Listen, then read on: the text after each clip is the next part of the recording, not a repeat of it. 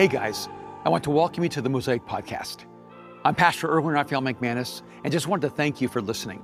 In case you didn't know, I just released a new book. It's called The Genius of Jesus, The Man Who Changed Everything. And you can order it today at thegeniusofjesus.com. It's always a challenge to decide how to close a moment like this. I love our theme, the new, which means really this conversation never ends. Because you cannot have a conversation about the new and bring it to a close. There's always something new. There's always something beautiful. There's always something awaiting us. And, and that's why the future is such a wonderful place to travel to. When people ask me, what's your favorite place to travel? I, I need to change my answer. Because sometimes I'll say Tokyo, and sometimes I'll say London, and sometimes I'll say Mexico City, sometimes I'll say Istanbul. And, but really, my favorite place to travel to is the future. Because it's the one place that no matter how many times you go there, it's never the same each time. But I want to talk to you in these moments about another aspect of the new that I think is so critical. And and I, I, find myself a little torn because I, I, I think sometimes we, we undervalue a specific aspect of the human dynamic. And for some reason, whenever we enter the faith journey, this conversation almost becomes absent along the way. Because for just a few moments, I want to talk to you about the new mind. And I want to appeal to you that it's time to bring an end to the dumb it's time to allow faith to be justification for ignorance and stupidity. It's time for us to stop acting as if intelligence is not a gift from God, of God, by God, and a reflection of His image. For some reason, we've created a false dichotomy between intelligence and faith. If you're going to have faith, you cannot use your intelligence, and certainly you could not depend on it. And, and, of course, if you're going to be intelligent, you cannot be a person of faith. And I understand a part of why this is such a tension because our, our, our history captures us in superstition and mythology. Faith and religion are cousins, but they're not brothers. They're actually not of the same bloodline, but they've traveled together throughout history. And so when we bring together the conversation about faith, we bring with us also the history of religion.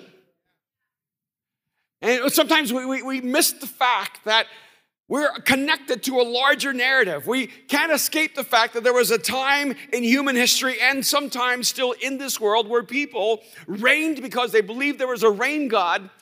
And if they danced and danced and danced, that eventually the dancing would move the rain god and he would have mercy on us and bring rain. And anyone, I think, who is thoughtful would say that's a misconnection. That's superstition. But the problem was that it worked every single time. Sometimes you had to dance for an hour, and sometimes for a day, and sometimes for a week, and sometimes you danced for a year because the rain god was in different moods at different times. And what we need to realize is the huge part of the journey of faith is interwoven with the story of religion. And it's not that easy to shake off superstition and mythology and find the essence of what is genuine in faith. And somewhere in that journey, there became a battle between superstition and intelligence. So if you were thoughtful, then you move towards science. But if you were faithful, you move toward God. The scriptures tell us this in 1 Corinthians chapter 2 verse 16. For who has known the mind of the Lord so as to instruct him? Before I read the next sentence, I just want you to pause for a moment and realize that the scriptures tell us that God has a mind. God is not spirit without mind. God has a mind. And if God created you in his image and likeness, then guess what? You have a mind. Now, you may not be using your mind, you may be out of your mind, but you have a mind. And that mind is a reflection of the creator of the universe. For who has known the mind of the Lord as to instruct him, but we have the mind of Christ. Now, we've read that, I think, many of us over and over again, but the problem is that we tend to take truths and turn them into romance. We hear this and we go, oh, we have the mind of Christ, but there is no practical application to that truth. What does it mean to have the mind of Christ? And there may be so many layers of implication, and I don't think for a moment I have the intelligence to unwrap the full measure of this truth. But what I do know is this it says God has a mind, and we have a mind. And when we live outside of God, we are limited in our mind and we cannot comprehend the mind of God. That's what he's saying to us. That we try to understand God, but we cannot understand God. How could we ever understand God? God is all knowing, all powerful, all present. God is eternal.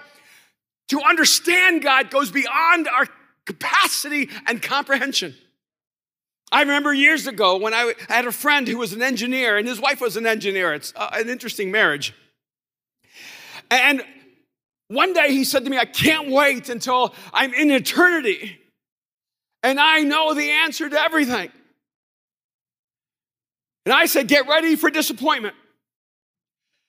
The idea that you'll know everything in eternity is absurd because God's eternal and God's all knowing and God is not static. It will take eternity to just grasp a small aspect of the genius and brilliance of God. I know we don't think like this, but I want you to consider for a moment that God is brilliant that God's a genius. That God is not intimidated by Michelangelo or Da Vinci or Einstein or Hawking's, that God created us with this capacity for genius and He celebrates that unique human capacity. And I think it's a great disappointment to God when we choose a low level of thinking. It says, but we have the mind of Christ. So what I immediately ask myself, you see, tonight I want to just ask the questions I ask myself. And so if you came for answers, I'm sorry to disappoint you. I just want to raise some questions. If Jesus is God, and God is this brilliant creator of the cosmos, the God who is bigger than everything, understands everything, where nothing is too small for him, and Jesus is God in flesh and blood, and he carries the mind of God. And we now have the mind of Christ. Why are we so stupid? Why are we so willing to settle for a level of intelligence that is unchallenging, undisciplined, and beneath God's expectation for us? We, we come from a moral history so we spend most of our time talking to each other about how to be more moral. Sin a little bit less, do a little more good, stay stupid. As long as you do fewer bad things, it doesn't matter if you ever access the intelligence God has given you. And we wonder why the future leaves us behind. I want to propose to you this possibility that when we create, it's an expression of the genius of God. In fact, I love how the word genius comes from the same word of genie. Because the Greeks understood that genius was something that was outside of you. They, they, they, they, had this imagery that a genie, that a God would pour this genius inside of you. So you were the container of that genius, but God was the giver of that genius, and you were supposed to give that genius as a gift to the world. The Greeks were almost right. See, I do think genius is a form of genie. See, the genius inside of you is the gift of God to you, but not for you. Your genius is not for you, your genius is for the world.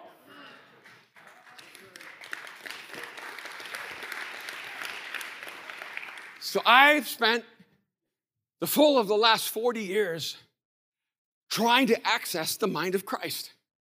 If it's available, I want it. If I can have an intellectual conversation with God, I want to have it. If God is willing to dumb himself down and talk to me, I want to talk to him. Because what I know is that when I get around smart people, I get smarter. You know what every business coach says? Always make sure that you're not the smartest person in the room. Yeah, have you heard that? Always make sure you're not the smartest person in the room. Well, I want to just like up that just a little bit. Always make sure you're not the smartest one in your brain. Always make sure you're not the smartest one in your soul. Always make sure you're not the smartest one in your inner conversation. Because when you enter into a relationship with the creator of the universe, you are now forever allowed into a conversation with a genius. And when you're in the room with a genius, guess what's going to happen to you? He's going to elevate your thinking, and one day, maybe just one day, you will have the mind of Christ.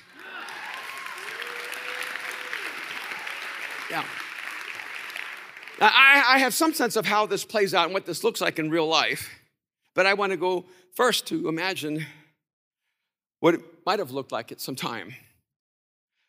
In, in, Genesis chapter 2, you know this passage, many of you, verses 19 and 20.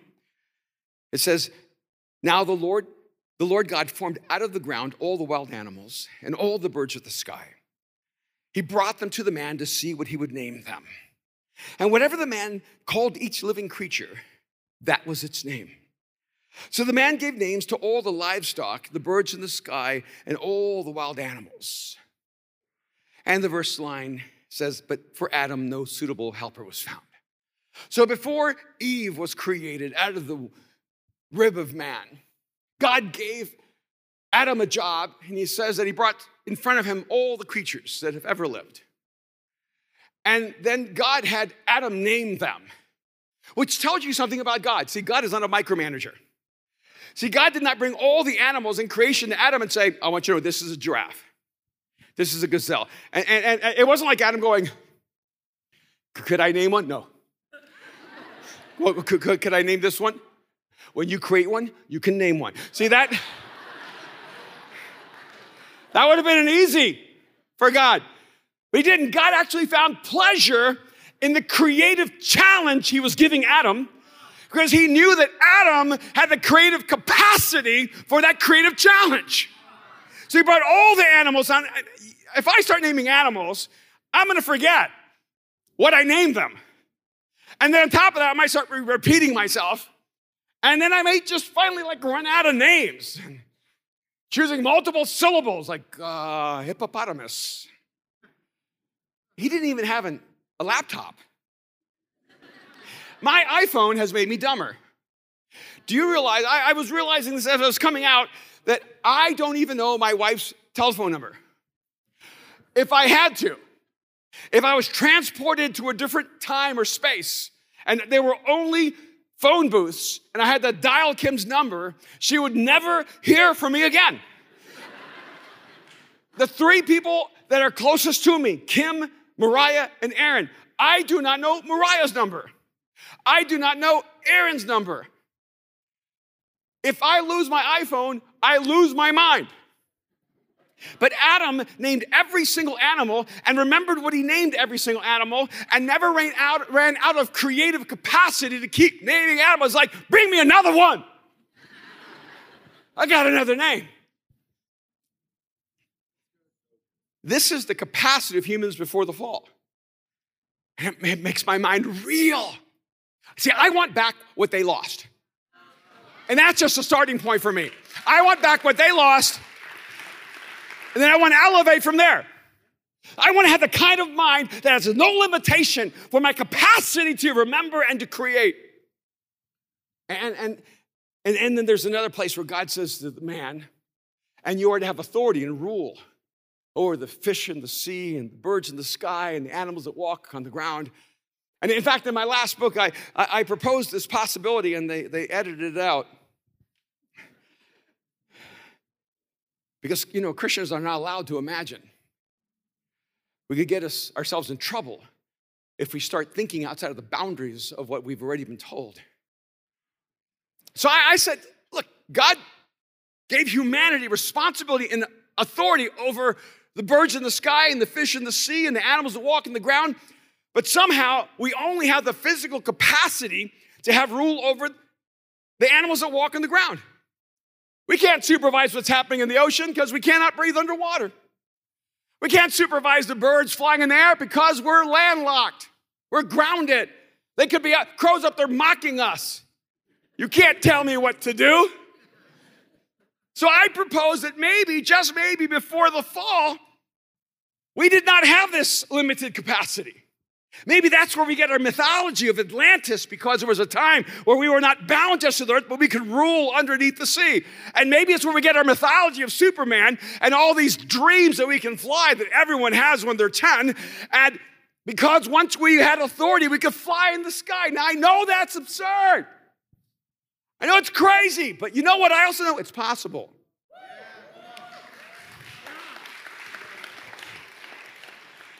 I think we need to stop being afraid of dreaming and imagining and going outside the boundaries of our, of our own beliefs. And start asking big questions and going back even to the scriptures and saying, God, I want to think at a higher level. I want to see what you see. I want to have thoughts that, that are worthy of someone created in the image of God. Because somewhere along the way, we lost our minds. In Romans 12, verse 2, it says, Do not conform to the pattern of this world, but be transformed by the renewing of your mind. Then you will be able to test and approve what God's will is, his good, perfect, and pleasing will. So he gives us a contrast. He says, Do not be conformed to the pattern of this world, but be transformed by the renewing of your mind. So somehow our minds are not what they should be.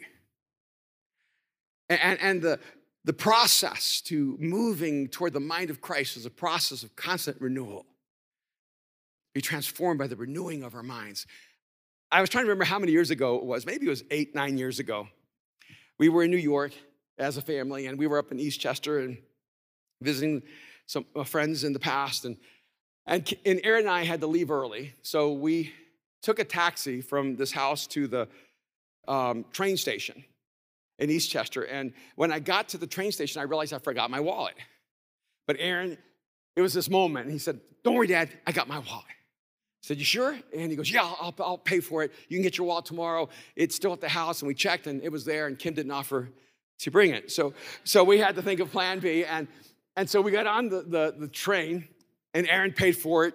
You know, leading the way. And, and then we got to the train station and Central Station, then we got out and we got a cab and we got a, and, and but then we realized that Aaron didn't have his wallet anymore. He had left it, I think, on the train. And it was midnight in Manhattan. And it would be about, oh, a little more than an hour walk to where we were going. And now I didn't have my wallet, and he didn't have his wallet. And in fact, we left it in the taxi that took us where we were, and we left it in there, I think it was, and he left too fast. And now we're stuck. And it's the middle of the night, and Aaron's like, Oh, I'm so mad. So mad. I cannot believe I left my wallet in that, in that car. I had one job, one job, Dad, to get us to the hotel. And he was just so mad at himself. You ever just been so mad at yourself you couldn't think? He was so upset. I said, well, let's just start walking. So we started walking through New York, and, and, it, and it took a long time. And I said, okay, buddy, how are we going to solve this? He goes, well, how can we solve it? We don't have any, we don't have any money. We don't have credit cards. We don't have anything. And I said, yeah, but we have friends. We, we let's make calls. And, and I said, how would you solve it? I said, what, what could we do? Because if you're trapped in the middle of a city and you don't have anything, how would you solve the problem? If I were not with you, what would you do? He goes, I don't know. I'm just so mad. I said, okay, here's the problem. You're really mad. And, and so what's happening, and so I use kind of an old school brain kind of paradigm, and I said, so you're activating your reptilian brain. Like the part of you that's a lizard is taking over because all you know how to do right now is be angry and mad. And it, and it moves you to your lowest level of thinking. And right now, what I need from you is I need your creative imagination. I need you to think about possibilities that you can't see. I want you to see solutions that are invisible to you right now. But right now, you can't see them because you're in your lizard brain, your reptilian brain. And I need you to get into your higher consciousness to see all the possibilities. And he looked at me and he goes, Is there really such a thing as a reptilian brain? Or are you just making it up? I said, no, you know, this is like a real theory. And he goes, uh, I need you to be honest with me because like I'm going to repeat this and then I'm going to look like an idiot if it's not real. And I said, no, it's, it's a real theory. And but, it, but but more than that, there's actually a reality. I remember years ago, I, I was at TED and the speaker started talking about how fear has driven all of humanity's innovation.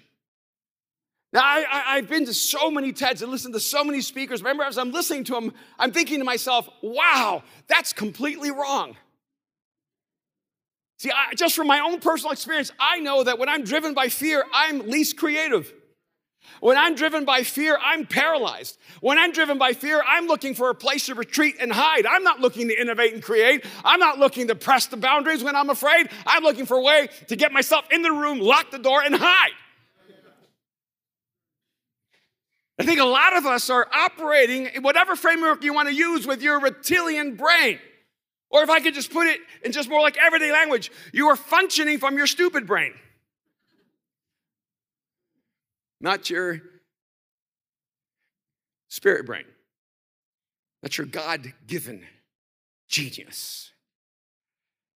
So God says, do not conform to the pattern of this world, transformed by the renewing of your mind. So I, I just thought of a few places where, where we're conformed to a pattern rather than transformed and renewed to the new. When we deal with resources, you can, you can see it. A person who's conformed to the patterns of the world sees life with scarcity. There's just not enough for everyone. So I gotta take, I gotta take, I gotta take, I gotta hold on to what I have because there's not enough. And you can see it every day. There are people who operate from the scarcity mentality, and so they consume and they do not create because they do not believe there's more.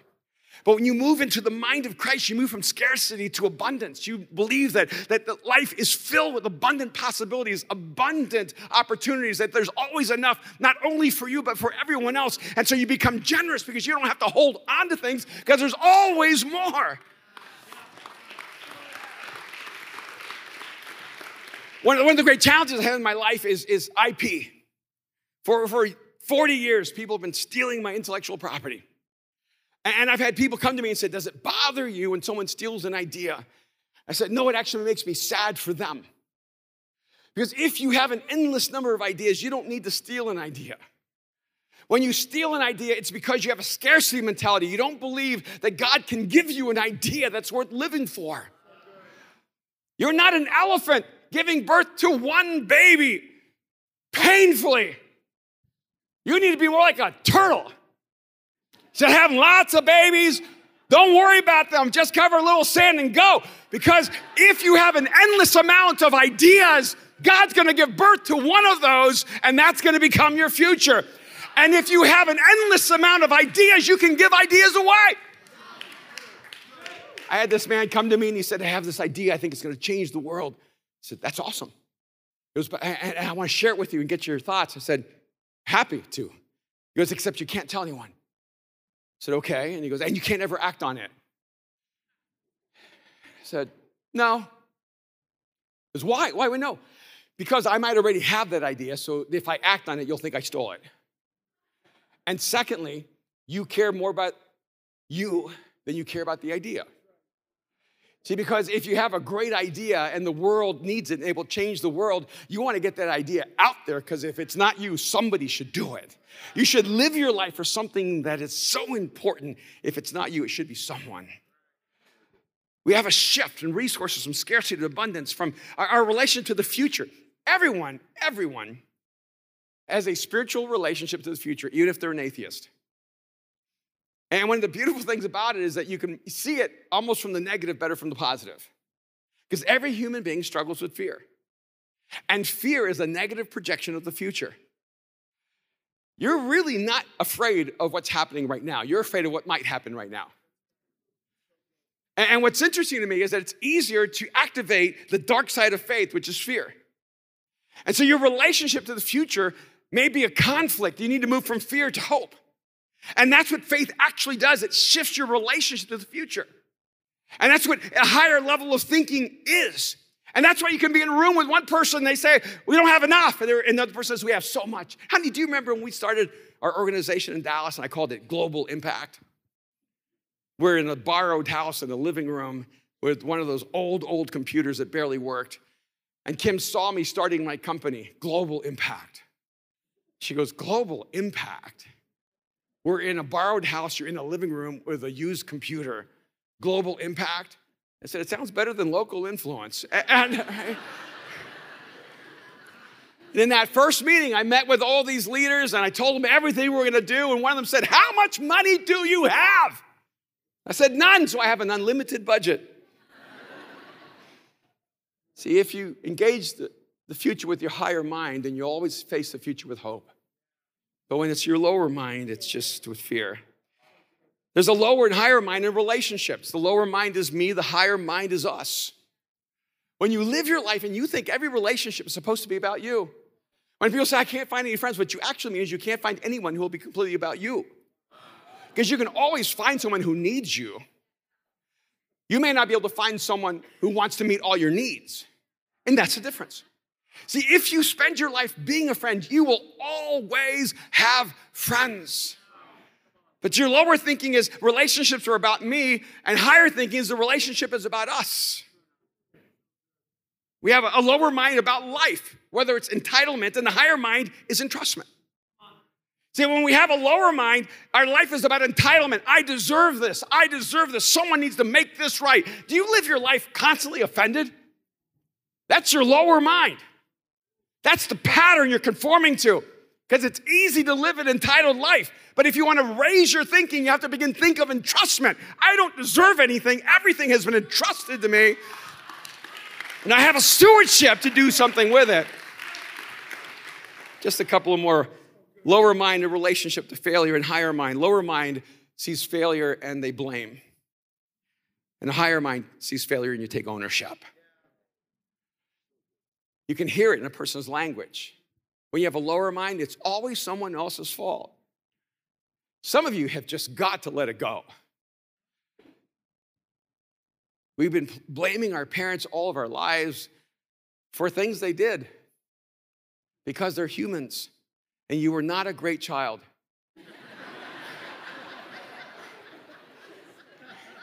they had issues and you provoked them. But you can spend your whole life blaming the past for your present. But let me tell you, I don't know what your past is, and I don't know who caused a lot of the pain and damage of your past, but I know exactly who's responsible for your present. And I know exactly who can change your future. And you have to take ownership rather than move constantly in blame. Come on, we can give that up for that. And just one other lower mind, higher mind about God. A lower mind is always trying to test God, and a higher mind trusts God. If you spend your whole life saying, God, if you do this, I'll do this, or God, if you'll do this, I'll believe in you, or God, if you show up, you're, you're, you're, you're, you're talking to God as if He's a lizard. But God is a higher level thinker. God is a God of relationship, and He's trying to elevate your thinking so that you can have a conversation with Him that will actually change who you are. This is one little verse that I love in Luke 24 45. Just listen to this. This is after Jesus was crucified, after he was buried, after he was raised from the dead. Now he's walking down this road of Emmaus. They don't recognize him. I'm not really sure you know, how, how that worked out. In fact, this is the one time I know Jesus took on an acting role because it says that when Jesus was walking with them and they got close to what is it, Jerusalem, he acted like he's going to keep on going, but he wasn't. And they said, Oh, would you stay with us? He goes, Okay, I'll stay. And then it says this then he opened their minds so they could understand the scriptures.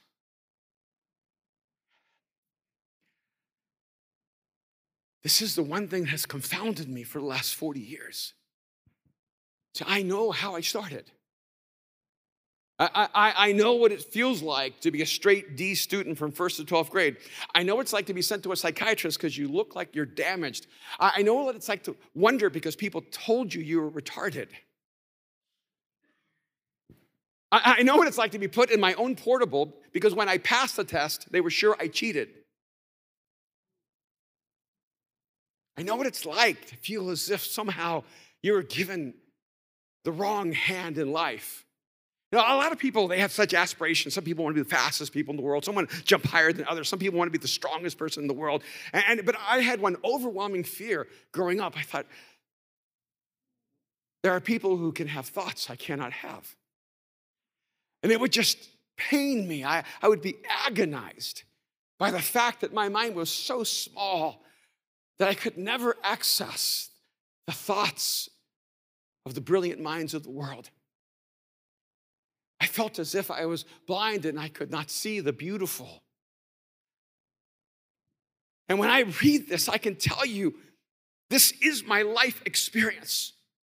I feel as if when I came to Jesus, my mind was so small. I was trapped in a closet and I, I, I had limited intelligence, it seemed, and capacity and imagination. But somewhere in along the way, I came into this encounter with Jesus, and as if He opened my mind. Says He opened their minds so they could understand the scriptures because he, he, he loves when we understand math and he loves when we understand science and God loves when we understand botany. God loves when we understand the complexity of the ecosystem. I'm convinced God loves every form of understanding and intelligence and learning. But what God loves most is when we finally understand who we are and who he is and how we're supposed to live in relationship with him. When that particular speaker advocated that fear was the driving force of innovation. I became so convinced that not only was he wrong, but the answer was actually clear it's love. Love is the driving fuel of innovation. It's love that is the highest mind. Empathy is the highest form of intelligence. I, I love what Paul says in 2 Corinthians 5:13. If we are out of our mind, as some say, it is for God. If we are in our right mind, it is for you. Maybe that's my life verse. See, when me and God are talking, you would not feel comfortable there. I am out of my mind. It's as if God just takes me to places I've never been. He erases every boundary. He presses my imagination. He allows me to explore places without fear of rejection or condemnation. I love that God is the God who created the human imagination and invites us to explore endless impossibilities and make them our lives.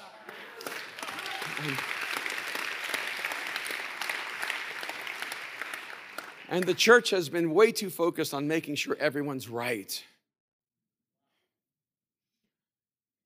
Early on in some of uh, my research, I, I saw this study that said that 95% of humans are born with divergent thinking. That means 95% of humans, from the moment of their birth, from the moment they begin to engage the outer world, have this capacity to be divergent in their thinking, to think uniquely, to think beautifully, to think in a complex and creative way, that there's a natural genius inside of every human being. And, and the same study found that by the age of 12, only 5% of humans still had the capacity to think in divergent ways. So you've been raised and told, color inside the lines. And we didn't know we should go, why? Why should I color inside? I'm going to color outside the lines. I'm going to color through the lines. I'm going to create my own lines. We need to stop giving children structures where they learn to conform within them and give them blank pages and say, You were created to create.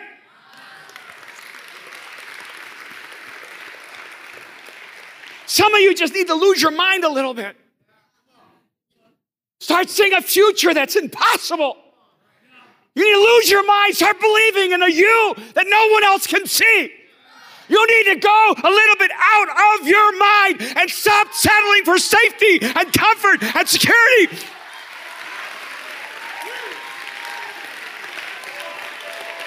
It's time to eliminate mediocrity from our culture. Why is it that we hope we get spiritual gifts, but we never hope we become intelligent?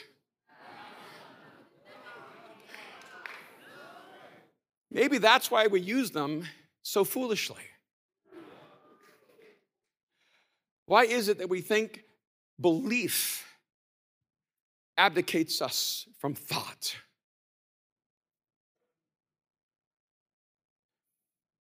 If Jesus is who he says he is, and I am convinced he is, then he's not afraid of anything you might discover along the way. There's no arena you cannot explore, no thought you cannot consider. No line you cannot cross in terms of imagination and creativity. You need to learn to explore, to be a pioneer, to think at a higher level. And what I think is fascinating in the scriptures, he says, if we're in our right mind, it's for you. Paul says, Look, I dream and imagine, and I you, you don't even want to know the full measure of all my thoughts. So if I'm in my right mind, it's just for you so that you don't think I'm crazy but I am out of my mind. I, I, I I want us to not just be known around the world for the creativity that has become so, so much a part of who Mosaic is. I, want us to bring the integration of not only creativity and spirituality, but of intelligence and creativity and spirituality. I want to press in and, come, and demand of each other a higher level of thought, to ask the hard questions, to deal with doubt, to not be afraid of the dangerous journey of knowing and then unknowing. Because when Jesus says, I am the way and the truth and the life, he's not telling you you're going to get a dogma you can hold on to. You get a person you can walk with.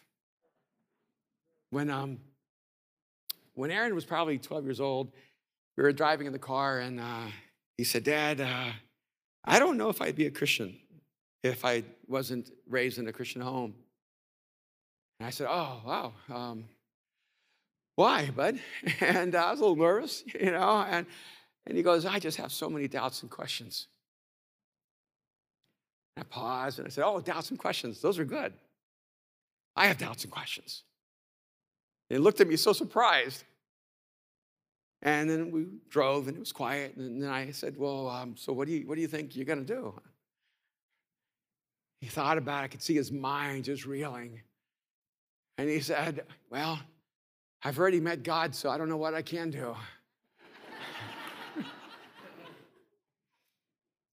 know what, what I, I, I love about Mariah is her constant inquisitive mind. She's always pressing and asking. She's always, always violating the previous held belief and just and, and always struggling to make faith her own. And, and I look at them and I think to myself, where along the way did I ever think Jesus wanted me to be dumber, to think less, to be less imaginative, to be less creative, to be less courageous. So, as we talk about the new, what I want to advocate as we leave is your new mind. That God created you not just with gifts and talents, God created you not just with passion and desires, not just with dreams, and intention that God created you with intelligence. And your intelligence is not an accident. You have the capacity to see clearly and press into the real. And you have the capacity to see beyond reality, to the impossibilities that one day you will make a reality. That is the nature of God in you. So I want to live in this possibility. I'm not finished yet. I'm not done growing. I have this really cool electric car. I won't say the brand because a lot of people with small minds would have a hard time. But one of the things that happens with my car is I'm driving and it says new update. And then it says, What time do you want to download it? I'm like, Now. So now it goes faster. Now my car can drive itself. Now my car can cook dinner. Now, there's nothing my car can't do. And, and every time it downloads something, it feels like magic. There's nobody there. It just, boom, my car became smarter. But there's someone somewhere else working on the technology, and then when it works out, sends it out into space. And then it comes into my car like a genie. You are created to be connected to the Creator. You have access to the genius of God. So, why in the world would you live with the downgrade? What God is saying, renew your minds, press the button, and receive the upgrade.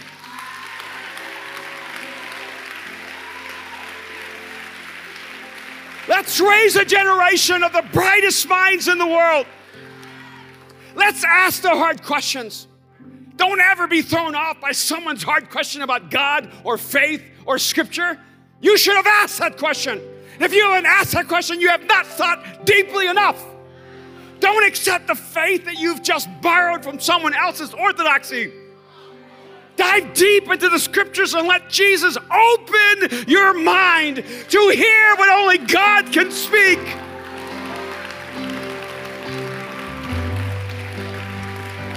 I am done ever pretending that our faith is just about a belief system. We are created in the image of God.